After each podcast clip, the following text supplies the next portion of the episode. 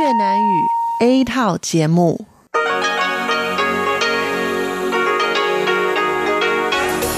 Đây là Đài Phát thanh Quốc tế Đài Loan RTI.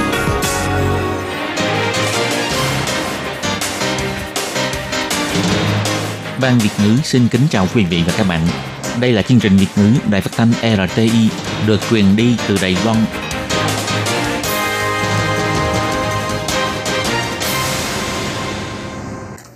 Hello, tôi Kim xin kính chào các bạn. Hoan nghênh các bạn đã đến với chương trình Việt ngữ ngày hôm nay của chúng tôi. Các bạn thân mến, hôm nay là thứ hai, ngày 18 tháng 2 năm 2019, cũng tức ngày 14 tháng Giêng âm lịch năm kỷ hợi. Chương trình Việt ngữ ngày hôm nay của chúng tôi sẽ bao gồm các nội dung chính như sau. Mở đầu là bản tin thời sự trong ngày, tiếp đến là bài chuyên đề, rồi đến chung mục tiếng hoa cho mọi ngày, chương mục tìm hiểu Đài Loan và sau cùng chương trình của chúng tôi sẽ khép lại với chương mục điểm hẹn văn hóa. Mở đầu chương trình hôm nay, tôi Kim xin mời các bạn cùng đón nghe bản tin thời sự trong ngày và trước hết mời các bạn cùng theo dõi các mẫu tin tóm lược. Cựu Tổng thống Anh Cổ và cựu Thủ tướng Giang Nghi Hoa đặt nghi vấn về chính sách năng lượng của chính phủ Thái Anh Văn.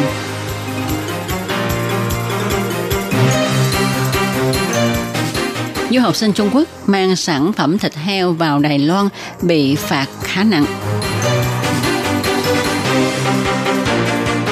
Thị trưởng Kha Văn Triết gặp gỡ ông Lý Văn Huy bàn về diễn đàn hai thành phố Đài Bắc và Thượng Hải.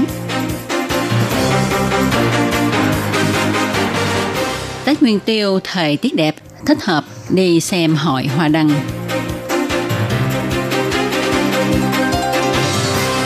Thuyền con mực của thành phố Cao Hùng cháy trên biển, năm thuyền viên người Philippines mất tích.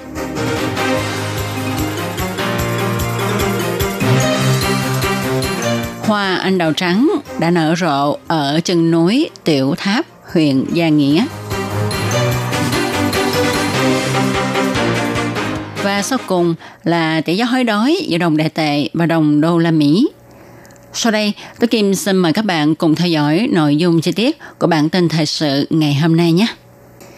Ngày 18 tháng 2, Quỹ Trường Phong của cựu Tổng thống Anh cũ và cựu Thủ tướng Giang Nghi Hoa thành lập đã cho mời các chuyên gia đến để mở cuộc họp báo, đặt nghi vấn về chính sách năng lượng hiện nay của chính phủ là đang đi ngược với ý của người dân. Trưởng ban chấp hành Quỹ Trường Phong, ông Tiêu Húc Sầm, phê phán chính phủ Thái Anh Văn đã dùng ý thức chính trị để xử lý vấn đề năng lượng của Đài Loan. Bà Kodas Yotaka, phát ngôn viên Viện Hành Chánh Đài Loan cho biết, Viện Hành Chánh tuân thủ theo luật trưng cầu dân Ý, yêu cầu hủy bỏ khoảng 1 điều thứ 95 của luật ngành điện lực Đồng thời, Bộ Kinh tế cũng đã nhiều lần nói rõ là giảm ô nhiễm không khí và cung ứng điện ổn định là mục tiêu không thay đổi của Bộ. Bà Kolas Yotaka nói, 我们要再次的声明，行政院遵守公投法，因为在公投结果出炉之后，我们就是依据公投主文的要求，不但在公投之后正式公告，去年十二月二号开始电业法。 ở đây, một lần nữa chúng tôi nhấn mạnh, Viện Hành Chánh tuân thủ luật trưng cầu dân Ý. Vì sau khi có được kết quả trưng cầu dân Ý, chúng tôi đã căn cứ theo yêu cầu của văn bản chính trưng cầu dân Ý. Sau khi cuộc trưng cầu dân Ý kết thúc và công bố vào ngày 2 tháng 12 năm ngoái, thì khoảng 1 điều thứ 95 luật ngành điện lực đã không còn hiệu lực, cũng tức là hạn chế thời gian cho việc quốc gia không điện hạt nhân vào năm 2025 đã mất hiệu lực. Và chúng tôi đã chính thức đưa dự án chỉnh sửa luật lên Viện Lập pháp. Một lần nữa, chúng tôi nhấn mạnh, mục tiêu giảm ô nhiễm không khí, cung cấp điện ổn định của chính phủ vẫn không thay đổi. Chính phủ rất tích cực đối mặt với kết quả trưng cầu dân Ý. Ông Giang Nghi Hoa cho biết, phản đối việc hủy bỏ nhà máy hạt nhân một cách gấp rút như vậy và cũng không muốn sản xuất nhiệt điện quá độ gây ô nhiễm không khí. Do đó, hy vọng có thể thu thập nhiều ý tưởng hay để cho chính sách năng lượng của quốc gia có thể phát triển ổn định. Ông hy vọng chính phủ có thể xem xét những điều mà Quỹ Trường Phong đề ra để cùng trao đổi với xã hội, chứ không phải là cứ lật đổ không nghe ý kiến của nhiều bên, vì cho rằng các ý kiến này đi ngược lại chính sách của chính phủ. Hôm nay là ngày đầu tiên khai giảng sau Tết của các trường đại học Đài Loan. Hôm qua, cũng tức ngày 17 tháng 2, có cô sinh viên Đại học Quốc tịch Trung Quốc đáp máy bay sang Đài Loan để ngày mai đi học lại. Khi nhập cảnh Đài Loan tại sân bay đầu viên, qua kiểm tra hành lý phát hiện trong hành lý của sinh viên này có 630 gram xúc xích mà cô không khai báo. Thế là sinh viên này bị phạt 200.000 đại tệ.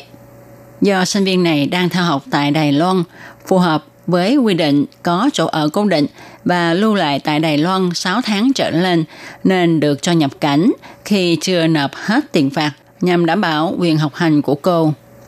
Bộ Giáo dục Đài Loan cho biết, năm ngoái Bộ đã gửi công hàm cho các trường đại học tuyên truyền về các vấn đề có liên quan đến phòng dịch và cũng thông qua biển báo, phát loa thông tin, vân vân để nhắc nhở thầy cô và sinh viên chú ý đến các quy định về phòng dịch của nhà nước. Phó Cố vấn vụ giáo dục hai bờ eo biển và quốc tế thuộc Bộ Giáo dục Đài Loan, ông Lâm Thế Anh nói.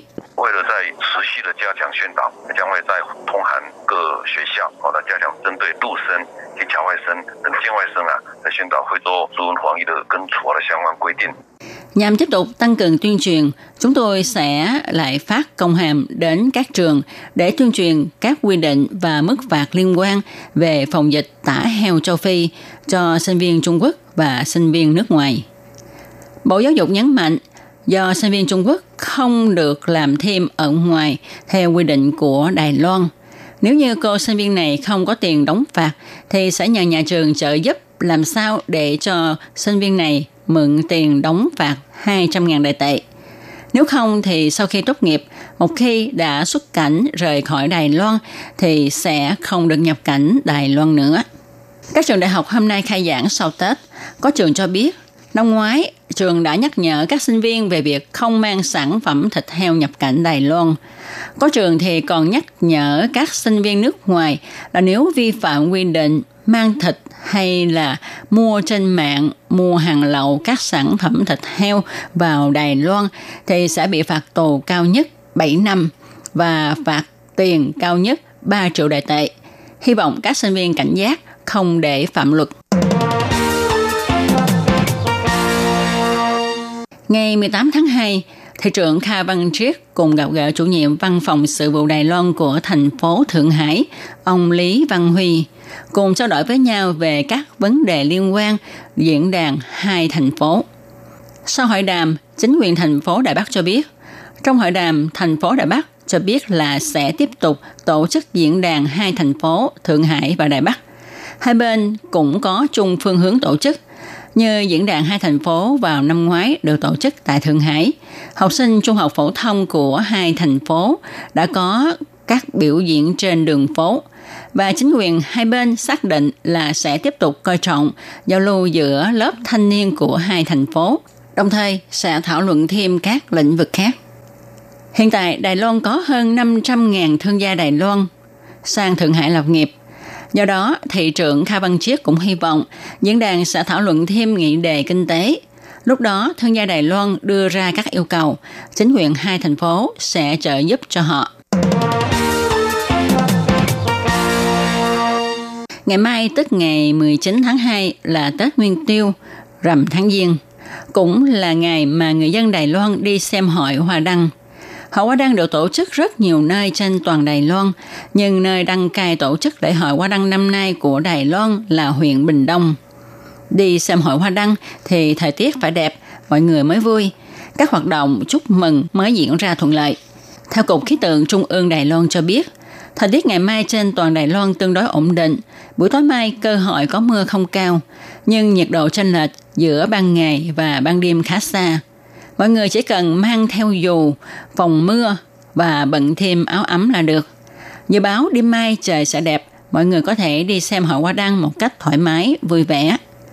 Cục Khí tượng Trung ương Đài Loan còn cho biết, thời tiết vào thứ Tư, thứ Năm, thứ Sáu tuần này cũng khá tốt. Đến thứ Bảy và Chủ nhật thì khu vực Bắc Bộ, Đông Bán Bộ, Đài Loan có mưa rào do ảnh hưởng của gió mùa Đông Bắc. Nhiệt độ sẽ hạ thấp một chút. Ngày 11 tháng 2, thuyền công mực Tuấn Vinh bị bốc cháy khi đang thao tác tại khu vực Đại Tây Dương. Ngày 18 tháng 2, Cục Hải Dương chính quyền thành phố Cao Hùng chứng thực có 5 thuyền viên người Philippines mất tích, còn 64 thuyền viên còn lại thì đã được cứu và hiện đang ở cảng Montevideo, Uruguay. Cục Hải Dương sẽ trợ giúp cho họ. Hiện nay đang mùa mực, rất nhiều thuyền câu mực của Đài Loan ra biển đánh bắt. Tàu Tuấn Vinh ở Cao Hùng đang đánh bắt mực tại Đại Tây Dương thì bốc cháy. Nguyên nhân cháy tàu đang được điều tra. Cục Hải Dương chính quyền thành phố Cao Hùng cho biết, qua liên lạc với công ty tàu thuyền thì trên tàu này có 69 thuyền viên, cứu được 64 người, 5 người mất tích. Công ty Ngư nghiệp Tuấn Vinh sẽ sắp xếp đưa họ trở về quốc gia của mình. Còn bốn thuyền viên quốc tịch Đài Loan thì cũng sẽ được sắp xếp chuyến bay cho họ trở về Đài Loan. Tàu Tuấn Vinh nặng 998 tấn, đăng ký tại thành phố Cao Hùng. Trên tàu có 69 thuyền viên, trong đó có 4 người quốc tịch Đài Loan, 22 người quốc tịch Philippines, 58 người quốc tịch Indonesia, một người quốc tịch Trung Quốc, 9 người mang quốc tịch Việt Nam và 5 người mang quốc tịch Miến Điện. Bộ Ngoại giao Philippines cho biết họ vẫn hy vọng cứu được 5 thuyền viên người Philippines. Đại sứ Philippines tại Anh Quốc đang liên lạc chặt chẽ với phía chính phủ Anh để nắm bắt kịp thời tình hình tìm kiếm cứu nạn.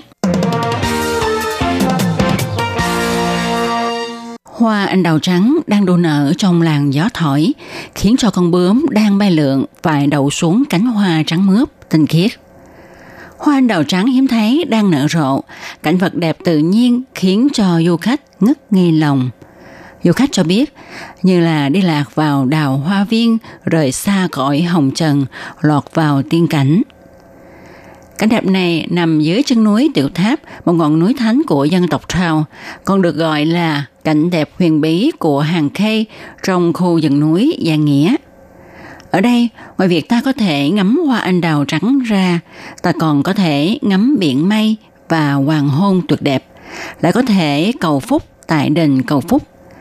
Nhân viên quản lý vườn cho biết, vì núi Tiểu Tháp là núi thánh của dân tộc Trào, cho nên chúng tôi xây tháp cầu phúc để mọi người treo lời cầu phúc lên đó. Ngoài hoa anh đào trắng ở Giang Nghĩa, đoạn đường Quy Nhân 15 lộ Đài Nam đã trở thành đài lộ màu đỏ cam vì hoa gạo đã nở đỏ cả con đường. Cảnh hoa đỏ cam đung đưa theo gió và bây giờ là thời điểm ngắm hoa lý tưởng nhất. Nghệ nhân làm vườn cho biết, tôi thấy nụ hoa rất nhiều vào cuối tháng 2 và đây là thời điểm hoa nở nhiều nhất. Vì năm nay mùa đông ấm nên hoa gạo nở sớm hơn một tháng – Ngày cuối tuần, mọi người có thể tranh thủ sắp xếp thời gian đến đây một chuyến để ngắm hoa.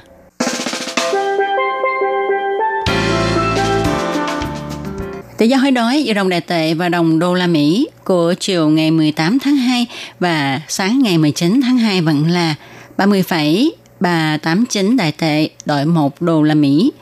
Các bạn thân mến, các bạn vừa đón nghe bản tin thời sự ngày hôm nay do Tố Kim thực hiện. Tố Kim xin chân thành cảm ơn sự chú ý theo dõi của các bạn.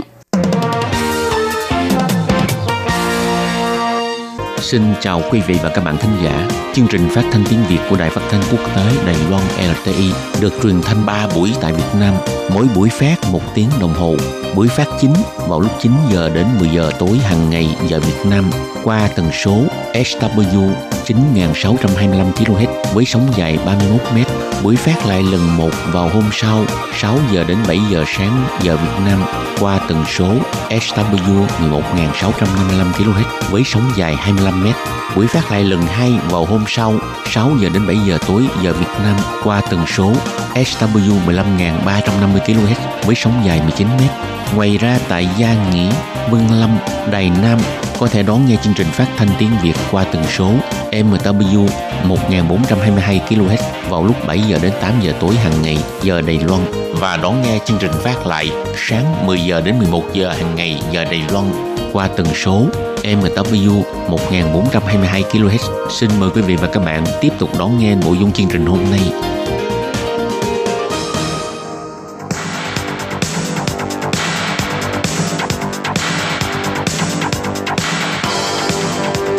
Đây là đài phát thanh quốc tế Đài Loan RTI, truyền thanh từ Đài Loan. Mời các bạn theo dõi bài chuyên đề hôm nay.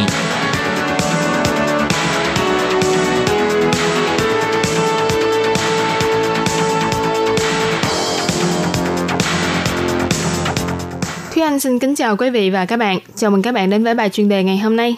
Chuyên đề ngày hôm nay có chủ đề là Hai mặt trời trên đất nước Venezuela và cuộc chiến của hai thế hệ. Và sau đây mời các bạn cùng lắng nghe nội dung chi tiết.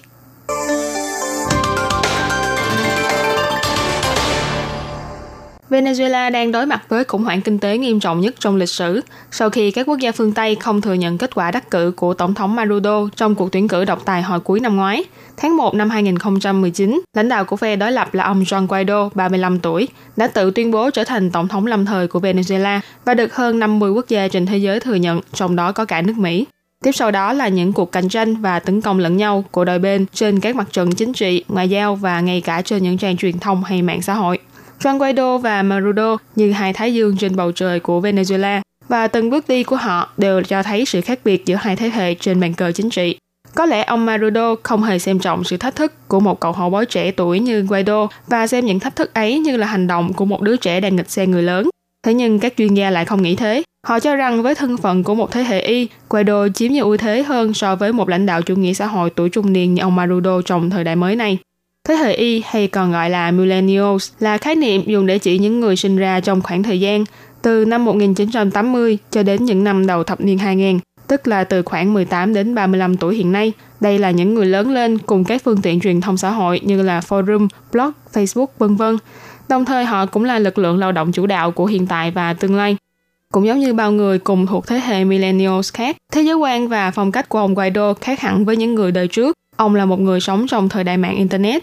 Trong hoạt động biểu tình quy mô lớn vào ngày 12 vừa qua, ông đã nói với dân chúng, tôi muốn chụp một tấm ảnh selfie, vậy thì những người khác sẽ thấy được mặt của các bạn. Và tôi hy vọng cái họ nhìn thấy được đó là những gương mặt vui vẻ.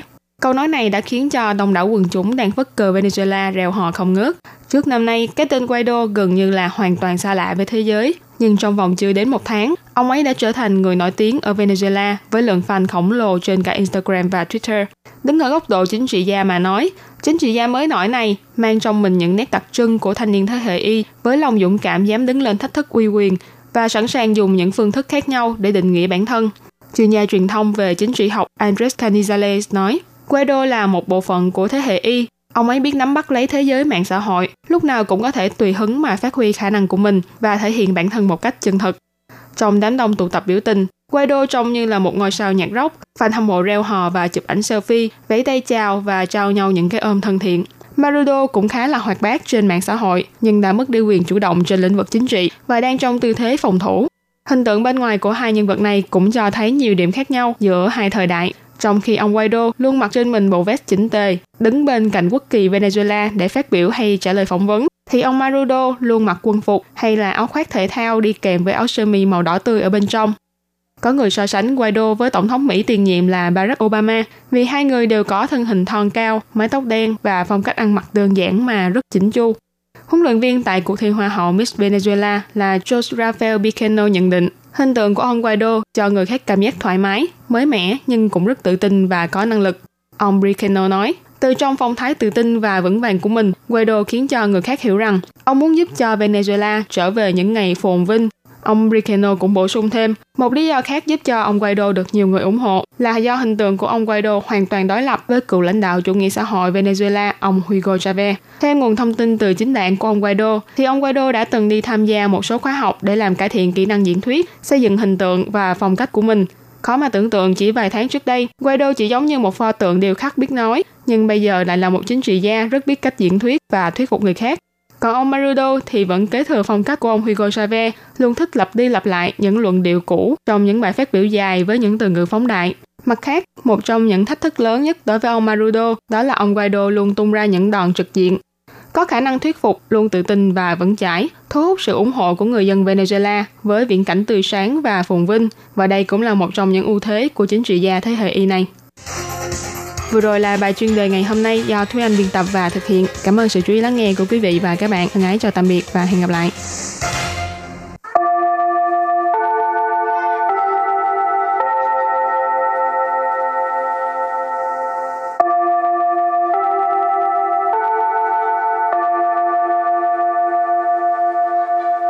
Xin mời quý vị và các bạn đến với chuyên mục Tiếng Hoa cho mỗi ngày do Lệ Phương và Thúy Anh cùng thực hiện.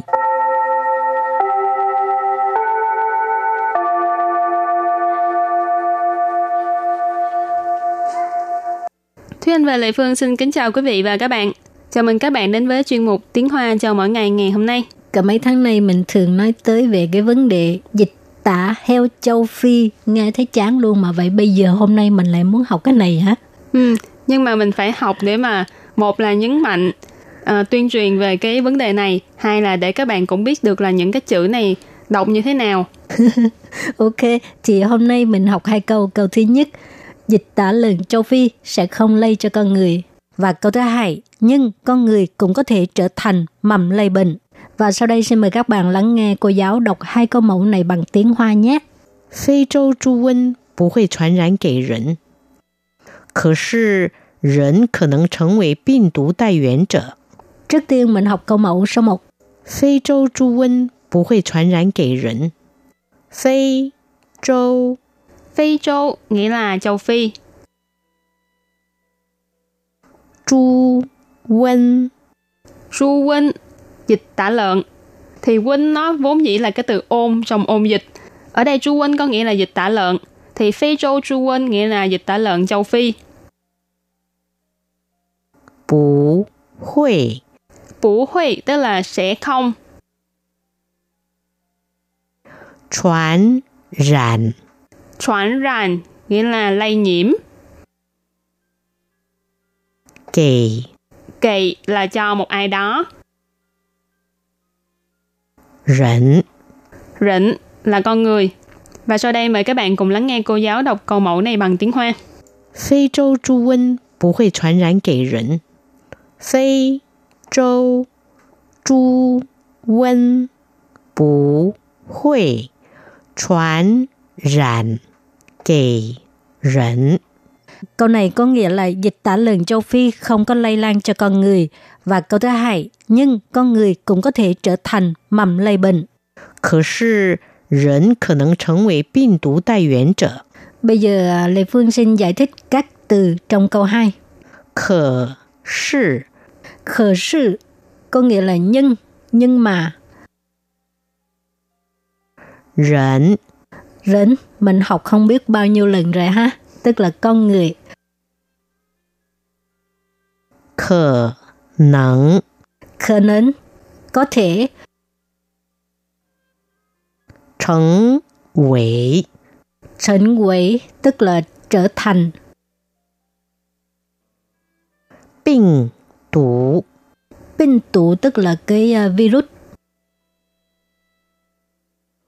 Tài 源者。 Tai yuan trợ ở đây là người mang mầm bệnh. Và bây giờ thì à, xin mời cô giáo đọc câu này bằng tiếng Hoa. 可是人可能成为病毒带源者。可是人可能成为病毒带源者。 Câu vừa rồi là nhưng con người cũng có thể trở thành mầm lây bệnh. Và tiếp sau đây mời các bạn cùng đến với phần từ vựng mở rộng.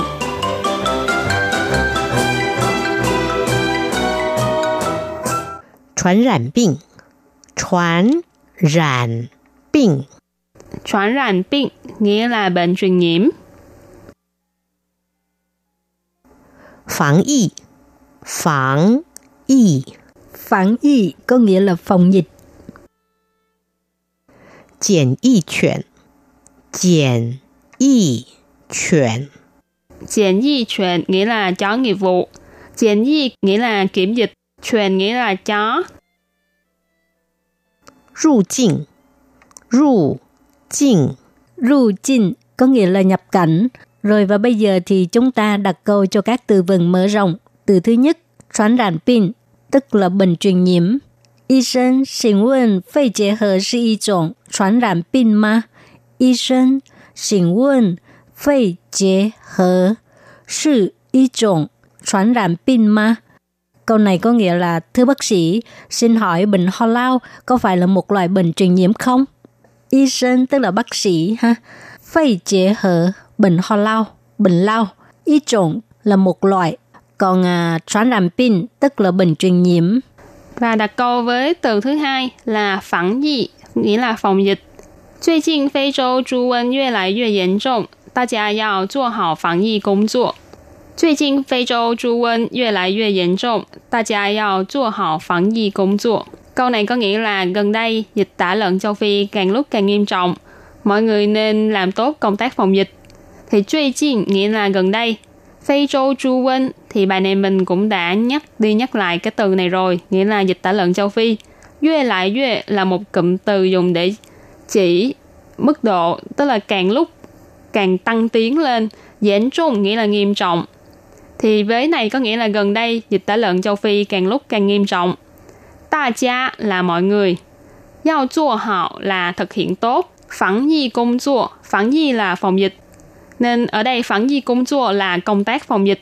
Ta gia yao zua hảo phản y công作là mọi người nên làm tốt công tác phòng dịch. Từ tiếp theo ha, triển y chuyển có nghĩa là chó nghiệp vụ.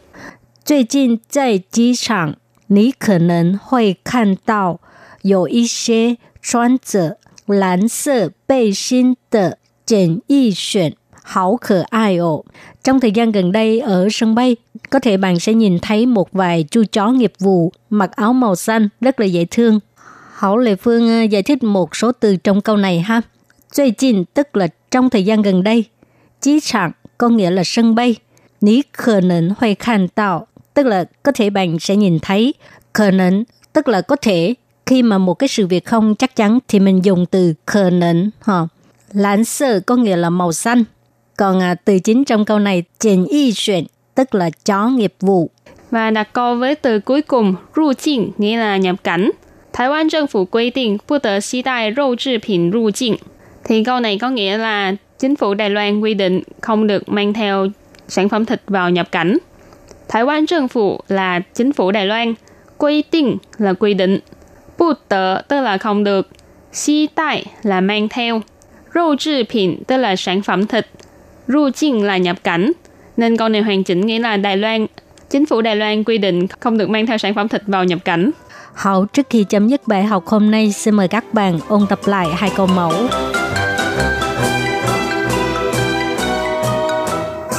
非洲猪瘟不会传染给人。非洲，非洲 nghĩa là châu Phi. 猪瘟，猪瘟 dịch tả lợn. Bú hui. Bú hui tức là sẽ không. Chuyển rạn. Chuyển rạn nghĩa là lây nhiễm. Kỳ. Kỳ là cho một ai đó. Rỉnh. Rỉnh là con người. Và sau đây mời các bạn cùng lắng nghe cô giáo đọc câu mẫu này bằng tiếng Hoa. Phi châu chu vân bù hui truyền rãn kỳ rỉnh. Câu này có nghĩa là dịch tả lợn châu Phi không có lây lan cho con người. Và câu thứ hai, nhưng con người cũng có thể trở thành mầm lây bệnh. 可是人可能成为病毒带源者。可是 Khờ sự có nghĩa là nhưng, nhưng mà. 人 Rỉnh tức là con người. 可能 Khờ nến có thể. Trần Quỷ Trần Quỷ tức là trở thành. Bình tủ Bình tủ tức là cái à, virus. Đại Yuan Trở Đại Yuan Trở ở đây là người mang mầm bệnh. Và bây giờ thì à, xin mời cô giáo đọc câu này bằng tiếng Hoa. 可是人可能成为病毒带源者。 Câu vừa rồi là nhưng con người cũng có thể trở thành mầm lây bệnh. Và vừa rồi cũng đã khép lại chuyên mục tiếng Hoa cho mỗi ngày ngày hôm nay. Hẹn gặp lại các bạn ở bài học kế tiếp. Bye bye. Bye bye.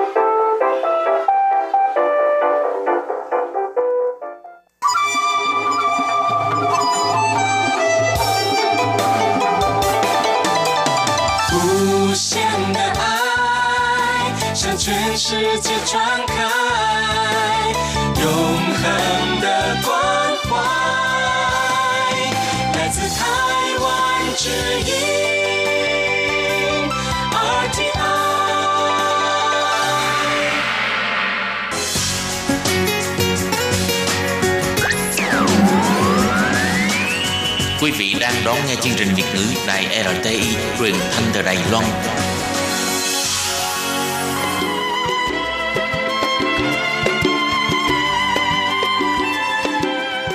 Xin mời quý vị đến với chuyên mục Tìm hiểu Đài Loan.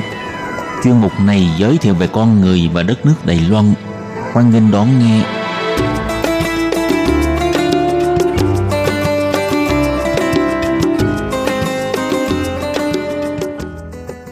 Phương Nam xin kính chào quý vị và các bạn. Chào mừng các bạn đến với chương trình Tìm hiểu Đài Loan của tuần này. Và tuần này Phương Nam muốn mang đến cho các bạn một nội dung có tên là Chợ Tết phố địch hóa. Kính mong các bạn lắng nghe.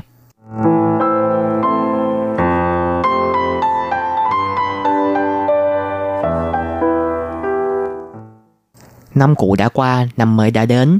Chúng ta đã cùng nhau trải qua một trong những năm tràn đầy thành công và hạnh phúc, trong đó cũng không ít những khó khăn.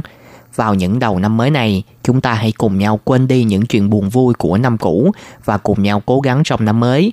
Như các bạn đã biết, công việc quan trọng nhất của chúng ta là vào những ngày Tết Nguyên đáng này, đó chính là gia đình đoàn viên cùng nhau thưởng thức những bữa ăn ấm cúng bên gia đình. Trong Tết Nguyên đáng kéo dài 9 ngày tại Đài Loan, để đáp ứng được nhu cầu thực phẩm lớn trong gia đình, mỗi người Đài Loan đều đã chuẩn bị mua sẵn cho mình những thực phẩm cần thiết cho ngày Tết. Vì vậy mà Đài Loan và đặc biệt là người dân Đài Bắc thường hay đến những nơi nào để mua sắm cho gia đình của mình vào ngày Tết. Hôm nay Phương Nam sẽ giới thiệu cho các bạn một nét văn hóa mua sắm ngày Tết đã kéo dài từ rất lâu đời tại con phố Địch Hóa.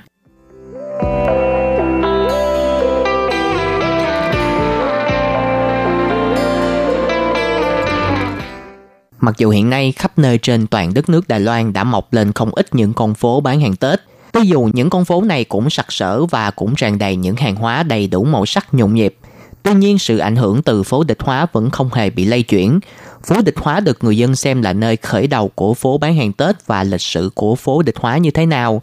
Vì sao mà phố địch hóa lại có vị trí quan trọng như vậy trong lòng người Đài Loan? Lịch sử lâu đời của phố địch hóa là thứ mà những nơi khác khó có thể sánh bằng. Nếu bạn nghĩ rằng phố địch hóa chỉ là nơi bán hàng Tết thì bạn đã quá xem nhẹ và chưa hiểu rõ về nơi này. Phố địch hóa là nơi minh chứng cho sự phát triển kinh tế, văn hóa chính trị của cả Đài Loan. Ở đây chứa đựng không ít những thương hiệu lâu đời trăm năm mà không nơi đâu có. Không chỉ vậy, nơi đây cũng sản sinh ra không ít những tập đoàn doanh nghiệp giàu có nhất nhì xứ Đài Loan. Tất nhiên, sự thịnh vượng của phố địch hóa có mối quan hệ vô cùng mật thiết với sự phát triển của khu vực Đại Đạo Trình. Đại đấu Trình nguyên là nơi cư trú của người dân tộc, sau này do sự phát sinh của sự kiện tranh đấu kịch liệt giữa người Đồng An sống tại Vạn Hoa và người di dân khiến cho họ rời đến khu vực Đại Đạo Trình định cư, bắt đầu xây dựng cửa hàng và nhà ven sông Đạm Thủy Đại Đạo Trình. Trong hai lần liên quân Pháp Anh, triều đình nhà Thanh buộc phải mở cửa các bến cảng như An Bình, Đạm Thủy vân vân để làm bến cảng thông hành hàng hóa quốc tế. Và sau khi Vạn Hoa phục vinh trở nên lụi tàn, các cửa hàng kiểu Tây bắt đầu đưa vào kinh doanh rất nhiều loại trà, vải vóc tại Đại Đạo Trình, khiến cho Đại Đạo Trình trở thành khu trung tâm kinh doanh thương mại quan trọng nhất nhì của Đài Bắc, đồng thời cũng đem lại các văn hóa kiến trúc với phong cách nước ngoài, tôn giáo vân vân, khiến lịch sử nhân năm mới đầu của Đại Đạo Trình vô cùng rạng rỡ. Ngay từ cuối thế kỷ 19, cùng với sự phát triển mạnh mẽ của ngành buôn trà, Đại đảo Trình từng bước phát triển nổi dậy như một nơi hoạt động thương mại thịnh vượng bậc nhất của Đài Loan thời bấy giờ.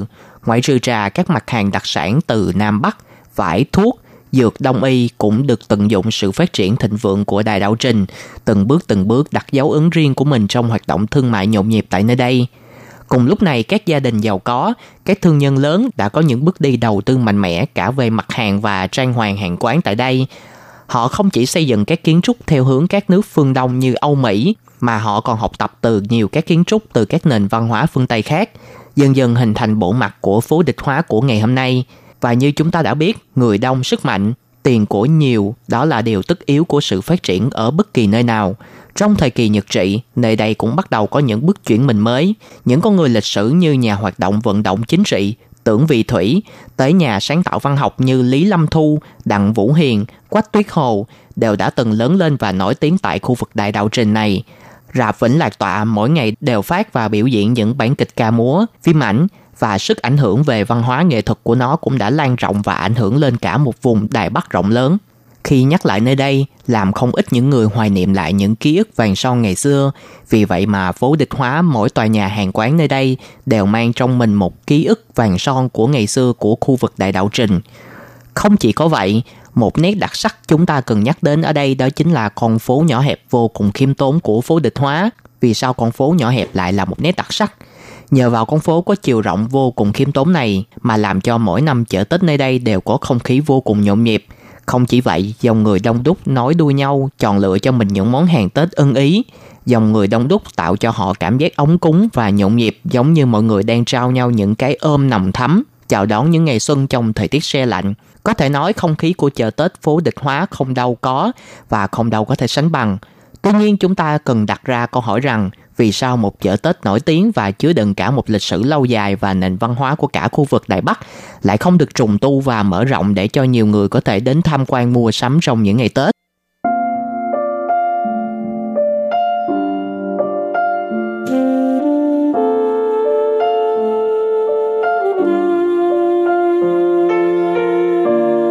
Trên thực tế, kế hoạch này từ rất lâu đã được chính quyền đề ra, chúng ta cùng nhau quay về Đài Loan vào những năm trong quá khứ để tìm hiểu về vấn đề này. Lần đầu vấn đề trùng tu phố địch hóa được nhắc đến là vào năm 1977. Khi đó thì chính quyền có suy nghĩ rằng dòng xe sẽ đem đến dòng người, dòng người sẽ đem đến dòng tiền, dòng tiền đổ vào sẽ đem lại hàng quán mậu dịch thương mại. Vì thế mà chỉ cần trùng tu mở rộng phố địch hóa sẽ khiến cho lượng người tụ tập về đây ngày càng đông. Năm 1977, Phương án trùng tu phố địch hóa lần đầu được công bố trước dân với hy vọng của vô số thương nhân chủ nhà tại đây. Phương án này muốn mở rộng phố địch hóa được định hình từ thời nhà Thanh với đường hẹp dài 7,8 m và biến nó thành một đại lộ khang trang với độ rộng lên đến 20 m. Lúc bấy giờ người dân ở phố địch hóa đã mường tượng ra khi chính phủ nếu thực hiện đề án này sẽ đem lại một sự thay đổi gì cho phố địch hóa. Đầu tiên chúng ta phải nhắc đến rằng Phố Địch Hóa là nơi chứa đựng lịch sử văn hóa trăm năm, là nơi đại diện cho cả nền văn hóa và sự phát triển của thành phố Đài Bắc và cả của Đài Loan. Tuy nhiên khi phương án này được thi hành, tất cả kiến trúc trong phạm vi chiều rộng cũ sẽ đều biến mất hoàn toàn. Đối mặt với một phương án sẽ làm cho cả một khu vực chứa đựng văn hóa lịch sử trăm năm của cả Đài Bắc biến mất. Đây không khác nào là một kế hoạch triệt tiêu văn hóa lịch sử của chính quyền. Tiếng nói của phe phản đối bắt đầu xuất hiện, nhưng vào thời điểm đó, Đài Loan chưa hề có bất kỳ một dự luật nào về việc bảo tồn di tích lịch sử. Lúc bấy giờ Đài Loan chú trọng hơn vào việc phát triển kinh tế sao cho nâng cao đời sống của người dân và nâng cao mức thu nhập của toàn dân, khiến cho Đài Loan đi ra khỏi khủng hoảng. Tuy nhiên giai đoạn này lại làm mờ dần và mất đi một số di tích lịch sử văn hóa. Âu cũng là một điều tất yếu của sự phát triển tiên tiến của một quốc gia. Đối mặt với làn sóng phản đối này, những người ủng hộ dự án đã đề xuất cho chính phủ cần phải gấp rút và có những động thái cứng rắn hơn trong việc trùng tu lại phố địch hóa.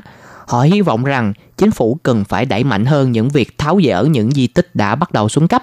Tình hình lúc đó buộc cho Quỹ Văn hóa và Giáo dục Lạc Sơn cùng sinh viên ngành đô thị và nông thôn trường Đại học Quốc lập Đài Loan và vô số người dân sinh sống tại nơi đây đã phát hành một cuộc vận động rất lớn mang tên gọi là Tôi yêu phố địch hóa chủ động biểu tình và phản đối việc trùng tu phá hủy di tích lịch sử trăm năm này.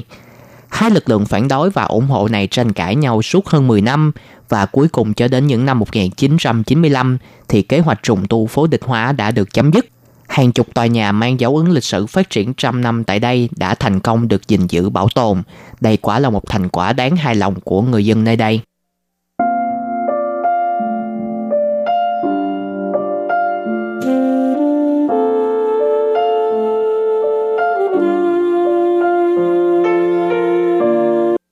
Sau kế hoạch trùng tu thất bại, các cơ quan chức năng có thẩm quyền đã bắt đầu vắt óc suy nghĩ về cách giải quyết vấn đề tồn động tại phố địch hóa này.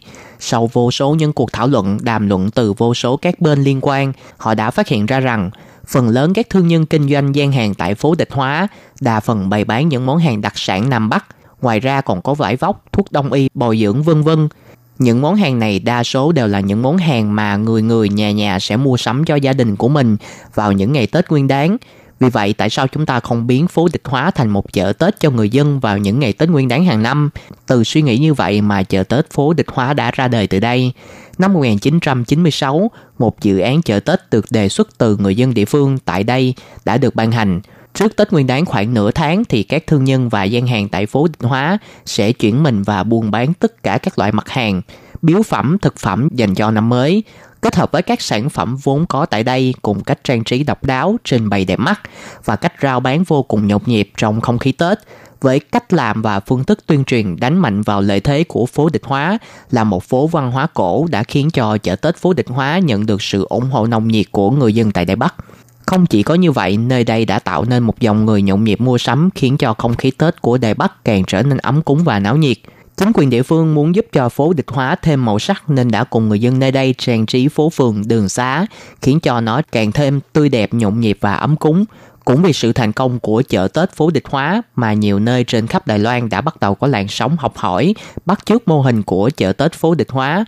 Phố địch hóa cũng vì vậy mà trở thành một trong những phố cổ mang văn hóa màu sắc ấn tượng nhất tại Đài Loan, thông qua mô hình kết hợp trở thành chợ Tết phố địch hóa, kết hợp vẻ đẹp cổ xưa vốn có ở nơi đây, trộn lẫn cùng ngày lễ hội truyền thống, pha lẫn những gian hàng thương nhân bày bán những món hàng trang trí đẹp mắt tại nơi đây.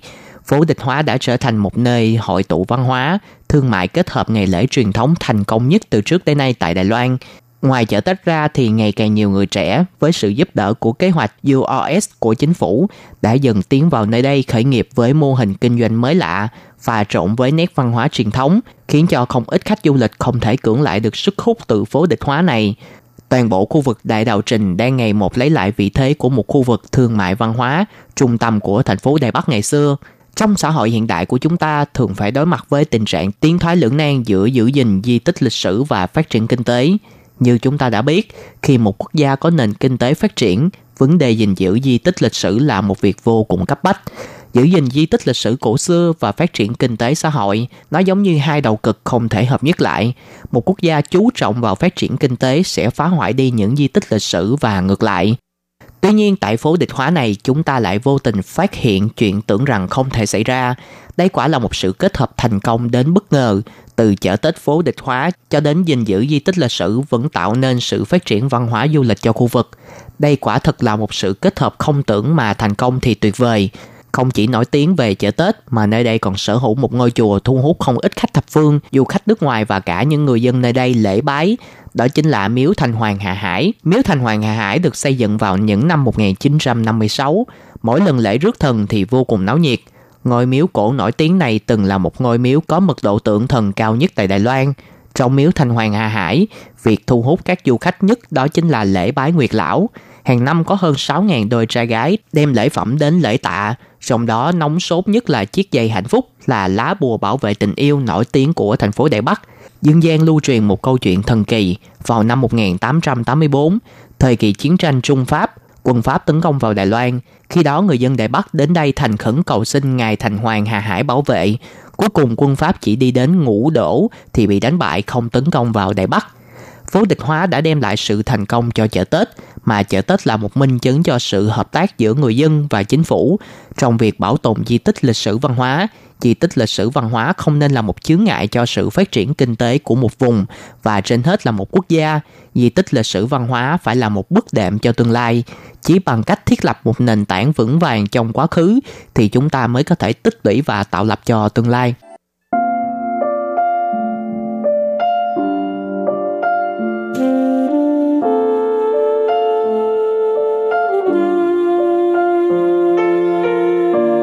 Vừa rồi là nội dung của chương trình Tìm hiểu Đài Loan của tuần này.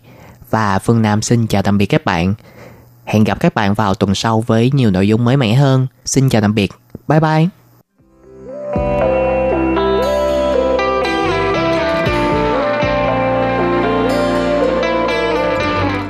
Quý vị và các bạn thân mến, xin mời quý vị truy cập vào trang web Đài RTI để đón nghe chương trình phát thanh tiếng Việt www rti.org.tvk hoặc là vietnamese.rti.org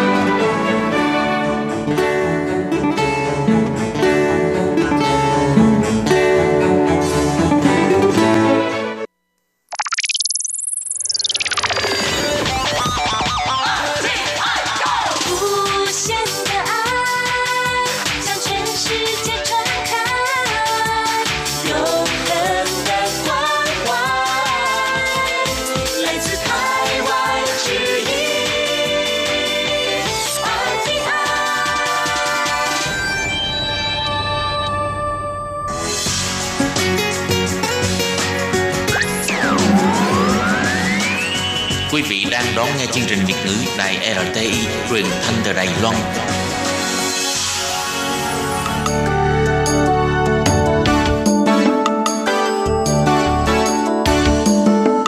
Chào mừng quý vị đến với chương mục Điểm hẹn văn hóa do Khiết Nhi phụ trách.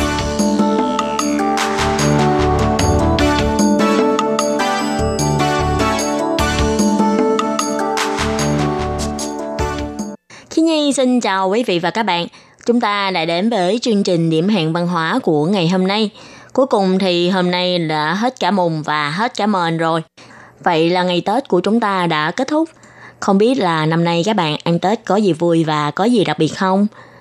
Và có lẽ điều mà chúng ta tiếc nuối nhất đó chính là chúng ta phải kết thúc ngày nghỉ Tết của chúng ta và phải bắt đầu vào làm việc lại và đi học lại rồi, đúng không? Nhưng không sao, nếu bạn sống ở Đài Loan thì không đâu sau chúng ta lại có một ngày nghỉ nữa, đó là ngày 28 tháng 2, ngày kỷ niệm của sự kiện ngày 28 tháng 2 năm 1947. Và trong chương trình điểm hàng văn hóa ngày hôm nay, Khí Nhi muốn chia sẻ với các bạn về một bài viết trên báo Quan Đài Loan. Bài viết này có tên là Cả một đời nhung nhớ Nguyễn Mỹ Xu và cha Nguyễn Trù Nhật trong sự kiện 228 năm 1947. Muốn biết câu chuyện này như thế nào? Chúng ta hãy cùng đón nghe chương trình nhé.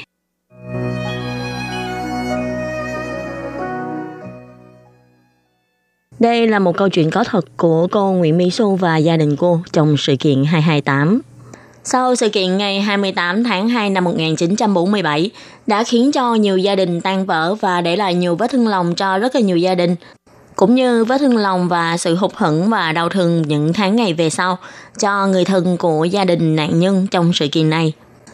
Và khi nhiên không biết các bạn biết gì về sự kiện ngày 28 tháng 2 của Đài Loan chưa?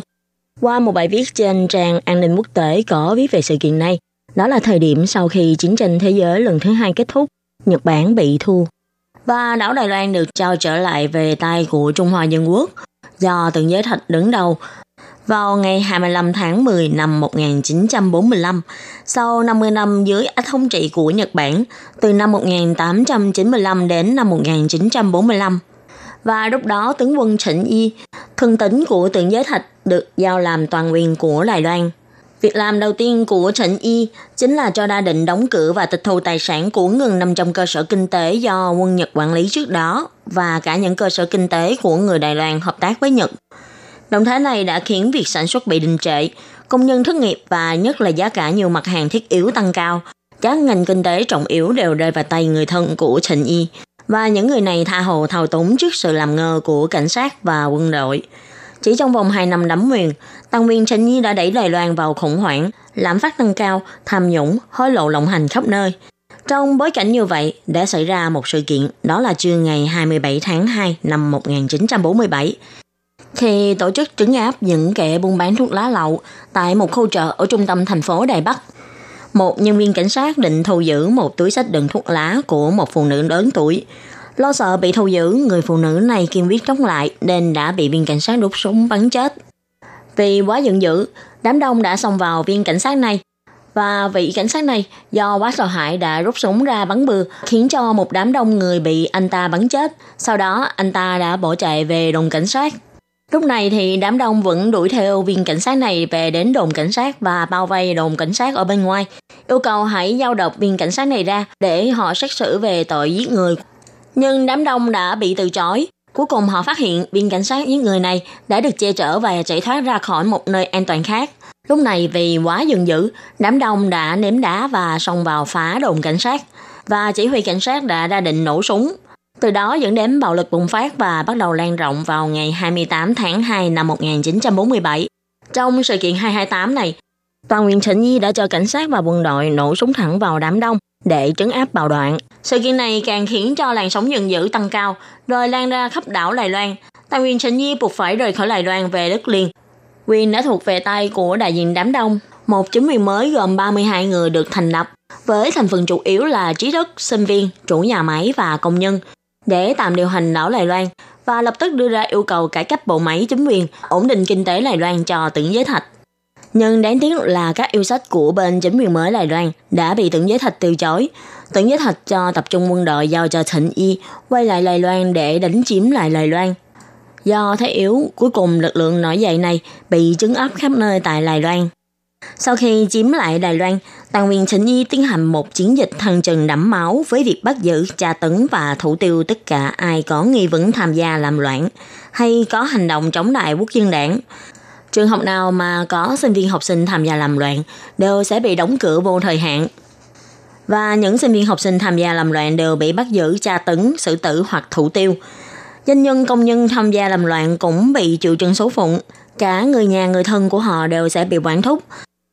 Mãi cho đến năm 1987, khi chính quyền Đài Loan bãi bỏ chế độ thiết quân luật, vẫn còn hàng ngàn người có liên quan đến vụ bạo loạn vào tháng 2 năm 1947 bị giam giữ. Trong suốt một thời gian dài khi xảy ra sự kiện 228, chính quyền quốc dân đảng của Đài Loan đã nghiêm cấm việc bàn thảo hay công khai lật lại hồ sơ của sự kiện 228. Việc nghiêm cấm này đã làm cho cả một thế hệ trẻ ở Đài Loan không hề hay biết đến việc cha ông của họ bị thảm sát trong sự kiện này. Vì do bị cấm công khai thảo luận, những con người, những sự việc liên quan đến sự kiện 228 đều như rơi vào một bí mật mãi mãi, như một sự mất mát không có câu trả lời. Mãi cho đến năm 1992, gia đình những nạn nhân của sự kiện này mới tập hợp lại trong phong trào có tên gọi là Công lý và Hòa bình và đưa ra kiến nghị yêu cầu chính phủ Đài Loan phải làm sáng tỏ sự kiện thảm sát dân thường vào năm 1949 của chính quyền quốc dân đảng. Theo kết luận của Ủy ban điều tra về sự kiện 228 do chính phủ Đài Loan thành lập vào năm 2000, cho biết có thể có 10.000 người bị thảm sát chỉ trong vòng từ ngày 28 tháng 2 đến ngày 31 tháng 3 năm 1947. Nhưng theo nguồn tin khác thì có thể con số thực tế nạn nhân trong sự kiện này lên tới 30.000 người.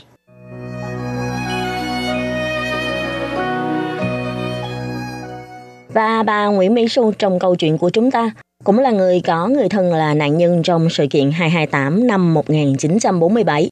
Đó là cha bà, ông Nguyễn Triều Nhật. Bà vì muốn truy tìm tin tức của người cha ngập nạn nên đã đi khắp mọi nơi để tìm manh mối. Bà Nguyễn Mỹ Xu sinh năm 1928. Từ nhỏ bà đã có năng khiếu về âm nhạc và vũ đạo. Người trong gia đình đã ra sức vung vén tài năng cho bà. Tuổi thơ của bà có thể nói là đã lớn lên trong tình yêu thương vô bờ bến của người cha. Cha bà, ông Nguyễn Trường Nhật, được sinh ra tại khu Lâm Biên, Bình Đông.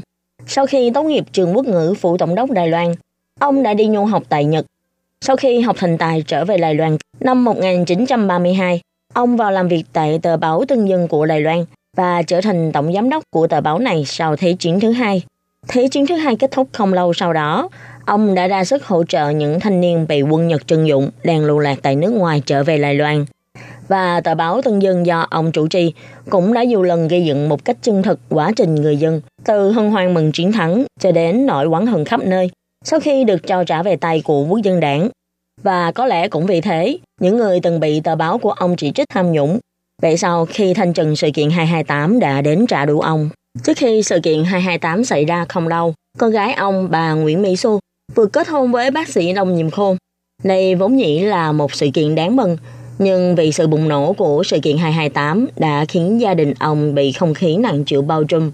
Vào ngày 12 tháng 3 năm 1947, khi bà Nguyễn Mỹ Xô về nhà mẹ đẻ thăm cha đang bị bệnh, thì đột nhiên có người xông vào nhà, đưa người cha đang bệnh của bà đi. Đó là lần cuối cùng trong đời bà Nguyễn Mỹ Xô nhìn thấy cha của mình. Mặc dù rất thương cha, nhưng thời kỳ giới nghiêm của Đài Loan, bà thực sự không biết là nên tìm cha ở đâu. Bà cứ mong người cha mất tích của mình vẫn còn ở trên đời. Chỉ là cha đang bị giam giữ trong một nhà tù bí mật nào đó tại nơi nào đó. Và một ngày, cha sẽ trở lại bên bà và gia đình bà.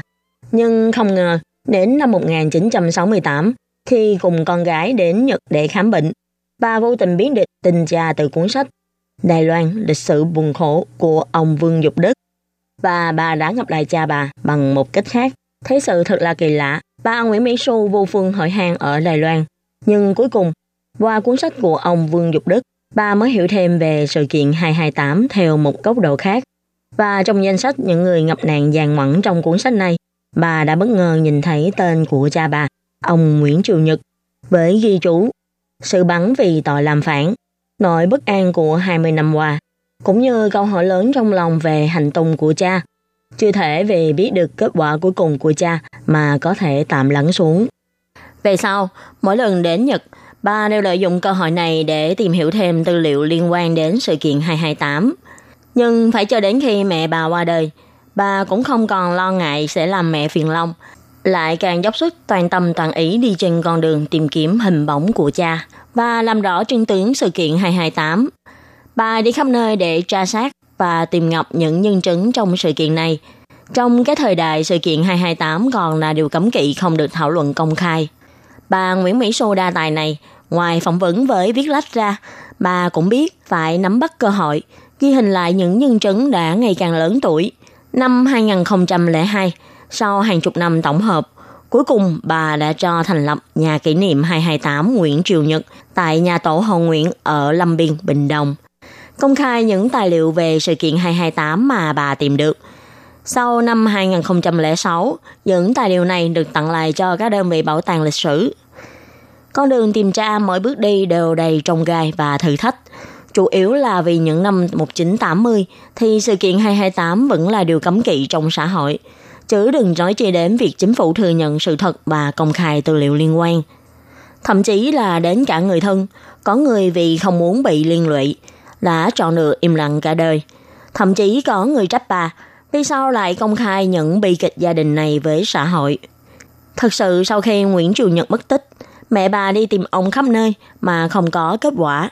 Cuối cùng vì quá tuyệt vọng, mẹ bà đã cho dời cả nhà về quê hương Bình Đông sinh sống vì để tránh có người đến soi mói gây chuyện, mẹ bà đã cho đốt hết những di vật của ông Nguyễn Triều Nhật. Các con ông thường già quả đêm mới đem giấu một ít hình ảnh và mấy cuốn nhật ký của cha. Trong cuốn nhật ký của cha để lại, bà Nguyễn Mỹ Xu đã thấy cha viết như thế này. Mỹ Xu mặc kimono rất đáng yêu vào ngày 1 tháng 1 năm 1938. Những nét viết vẫn còn rõ ràng, nếu không phải trang giấy đã vàng, chắc bà đã nghĩ đó như câu chuyện vừa xảy ra hôm qua. Cuốn nhật ký đó như những lời căn dặn hàng ngày của cha. Trong quá trình tìm kiếm thông tích của cha, nhớ nhung và tìm kiếm đều là một sự dày vò đối với bà. Cho đến một ngày, bà đột nhiên hiểu ra, như bà nói trong cuốn Tiếng khóc trong góc tối. Tôi vốn nhĩ luôn cảm thấy cha mất trong sự kiện 228 là một việc rất bi thảm. Dù sau này tôi có được sống hạnh phúc như thế nào, nhưng cứ nghĩ đến cha không thể sống cùng tôi, tôi sẽ không tài nào còn thấy hạnh phúc nữa. Nhưng cho đến một hôm, một người bạn trẻ, Ngụy Di Quân đã nói với tôi rằng anh rất ngưỡng mộ tôi vì tôi có thể yêu cha sâu đậm như vậy, dù trong một thời gian đã lâu như thế này. Đây đúng là hạnh phúc thật sự. Khi nghe được câu nói này, tôi cũng cảm thấy an ủi phần nào và cũng chợt hiểu ra, đúng thật, tôi thật sự hạnh phúc. Với bà Nguyễn Mỹ Xu, Người đã đi minh oan cho cha trong sự kiện 228. Người đã dùng cả đời để đi tìm cha. Rốt cuộc, cái dũng khí này chẳng qua là vì nhớ cha. Một tình yêu với cha chưa bao giờ dứt. Nên bà đã dùng cả đời để đi tìm kiếm. Và có lẽ cũng như bà Nguyễn Minh Sâu đã nói, cứ tưởng việc tìm kiếm này là bao nhiêu sự đau khổ, bao nhiêu sự dày vò. Nhưng có ai nghĩ rằng việc đi tìm kiếm người thân, tìm kiếm chân tướng của sự thật, ngoài sự đau khổ đa, trong đó còn hàm chứa tình yêu sâu đậm của bà dành cho cha. Làm rõ chân tướng, có thể quá trình này nó rất đớn đau và xót xa, nhưng dám đối diện với sự thật không trốn tránh. Đó lại là sức mạnh lớn lao của từng thân yêu cao cả, của tình cha con, của bà, để bà không ngần nghỉ trong bao nhiêu năm cho công cuộc tìm kiếm cả một đời người. Trên đây là câu chuyện của bà Nguyễn Mỹ Xuân trên con đường tìm cha trong sự kiện 228. Chương trình điểm hàng văn hóa của chúng ta hôm nay đến đây xin tạm dừng. Khi Nhi cảm ơn quý vị và các bạn đã chú ý lắng nghe.